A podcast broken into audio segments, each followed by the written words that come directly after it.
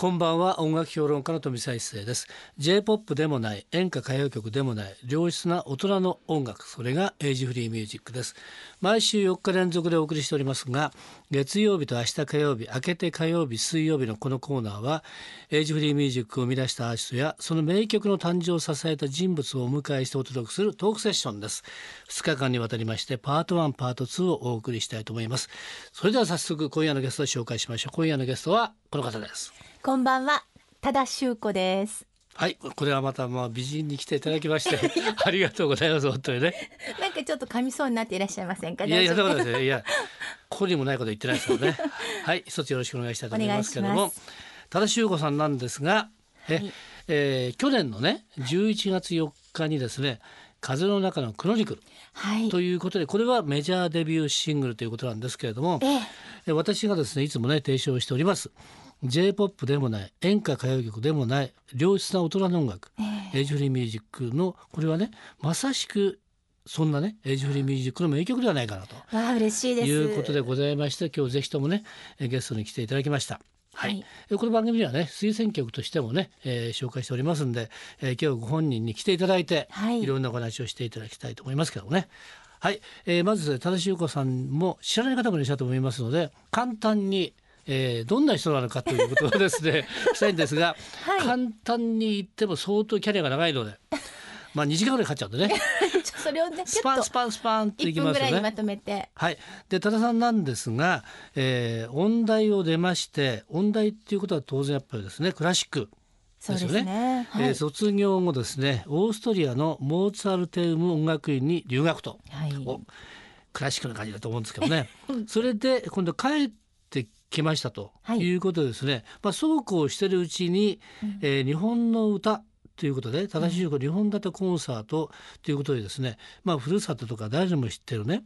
そういう歌を歌い始めて要するにその日本の歌の正しい子っていうのがねええずっと長かったと思うんですね。そうですねそ。の多田修子さんが今度ですねいわゆるなんていうんですかエイジフリーミュージックということでまあ日本の流行歌というですよね、はい。になってきたっていうね、えスパンスパンスパンときましたが、手を変え品を変えずっと歌っておりえーますけど。そのクラシックの人がなぜまたね日本の歌に行ってそして今度はまたですね、ええあの大人の歌謡曲というか、うんねそういうことを歌いになったんですかね。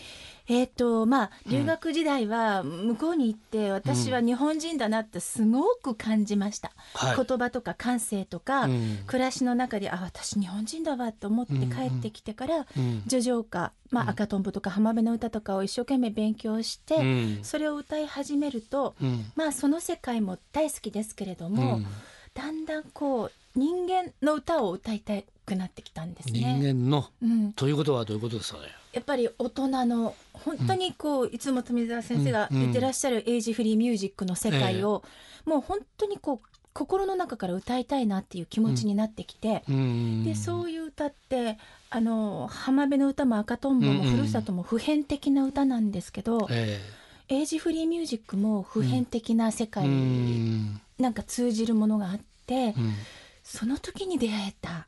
だから私の中では皆さんはこういろんなことをやってるようにあの、うん。ご覧になるかもしれませんが私の中ではちゃんとつながってるんです。なるほどなるほど。ええ。うん。うん。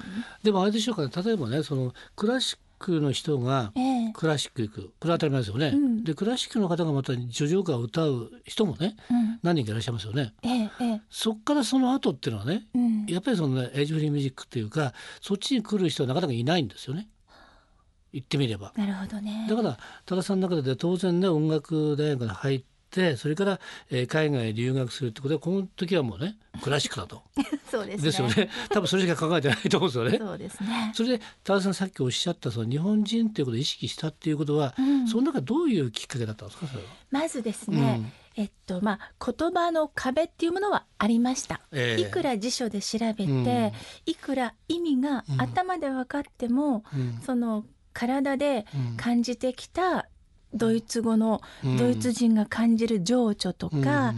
気持ちを歌の中に表現されてますけれども、うん。それがね表現しきれないですね。うん。日本語でも難しいのに表現するっていうのは、まあちょっとした発音うん。ウムラウトだったり、うん。こう子音の外に吐き出す時の強さだったりっていうものにものすごい苦しんで、えだって日本語でも柔らかいっていうじゃないですか、うんうん静か。静かって言わないし、うん。言柔らかいとか言わないし、うん。なんか柔らかいっていうし、たおやかっていうし、言葉の中には必ずその日本人の柔らかいって表現する音質や音色やうん。発音の仕方もあると思うんですけど、なんかもう違う世界を 感じましたね。なるほどね、はい。まあ言ってみればね日本語でしか表現できないものってやっぱあるわけだから例えば茜雲とかねあ茜色のアンスタって分かんないもんね。うん、英語で分かんないしそうです。どっちからもよく分かんないよねみたいな。そうなんですよだからね。そういうね部分をはね表現するにはやっぱり自分が使い慣れた言葉しかないよね。そう本当おっしゃる通り感です。じとしてはね。それをあのもう本当に体で感じてうん。帰ってきて、うん。もうちょっとお休みうんやめたっていうか日本語の歌を歌いたいうんなるほど。欲求ですよ。欲求。そして日本語の歌はまたたっぷりですよ。歌いましたよね。でアルバムもいっぱい出してるしコンサートもやりました。ワシントンでもコンサートしてきました。ですよね、はい。うんでその中から今回ねエイジュリー・ミチキ行くわけですよね、うんうんその一番きっかけってのは何なんですかねやっぱり。こ今度は、はい、うん。それはですね歌詞の世界と、うん。それから曲をうん。聴かせていただいた時に、歌いたいって思いましたね、うん。で今度具体的にこのね「風の中のクロニクル」っていうね曲ができてきました、はい。これをまず最初に、えー多分デモデブかなんかでね聞いたと思うんですが、はい。この時はどうでした？そうですね、あ重いなって。重い。重いなって。私の生きたページにあなたのことを記すって、うん。私まだちょっと若くもないけどこれを歌うにはどうかなっていう本当に正直な気持ち、うん。歌いまあ切れるかなっていう。うん。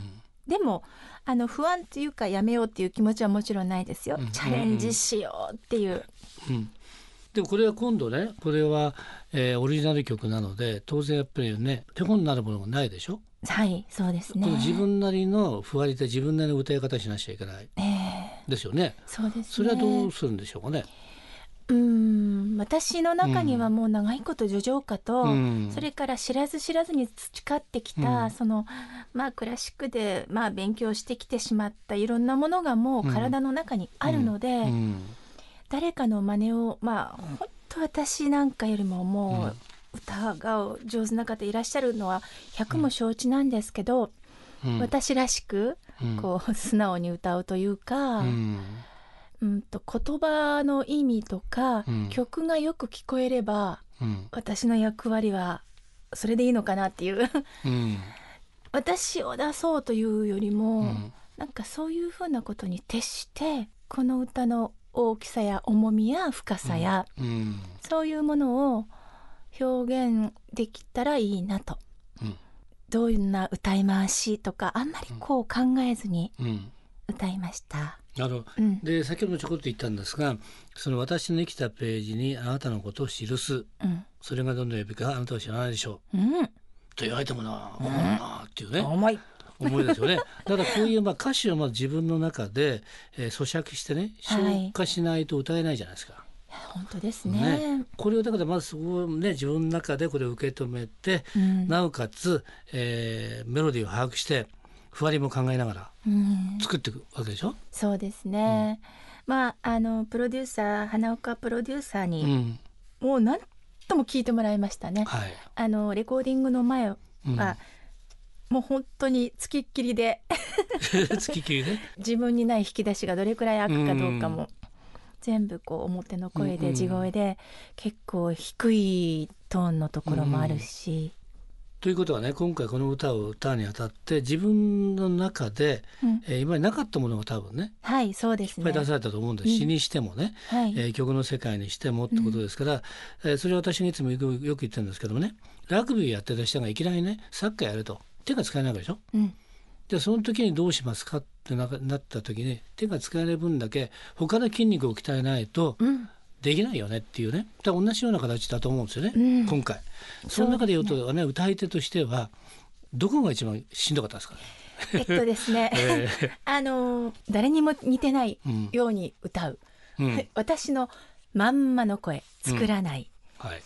作らないで、まあ、素になって歌うといそうか。うん、まあ、地声で上の方まで持っていくっていうことは、うん。まあ、あんまりこう実を言うと発声的なことでうん。あのやったことがない世界もあったんですうん、けど、そこもちょっと表現としては苦労しました。なるほど、うん。ということで、えー、多田さんのね多分アルバムを聴かれた方もいらっしゃると思います。はい、ライブを見た人もいらっしゃると思いますねで、今日初めて聞く人もいると思いますんで、はいその辺の評価はでリスナーの皆さんに聞いていただいたのが一番いいのかなっていう感じしますけれども。いやーこれハードル高くなりますよね。いや ということでですねこのねメジャーデビューシングルね、はいえー聞いていただきたいと思いますので多田さんの方から、えー曲紹介お願いできますか？はいはい多田修子で風の中のクロニクルです。今夜のトークセッションのゲストは多田修吾さんでした。明日も引き続きよろしくお願いしたいと思います。ありがとうございます。富澤一世のエイジフリーミュージック。また明日の夜お会いしましょう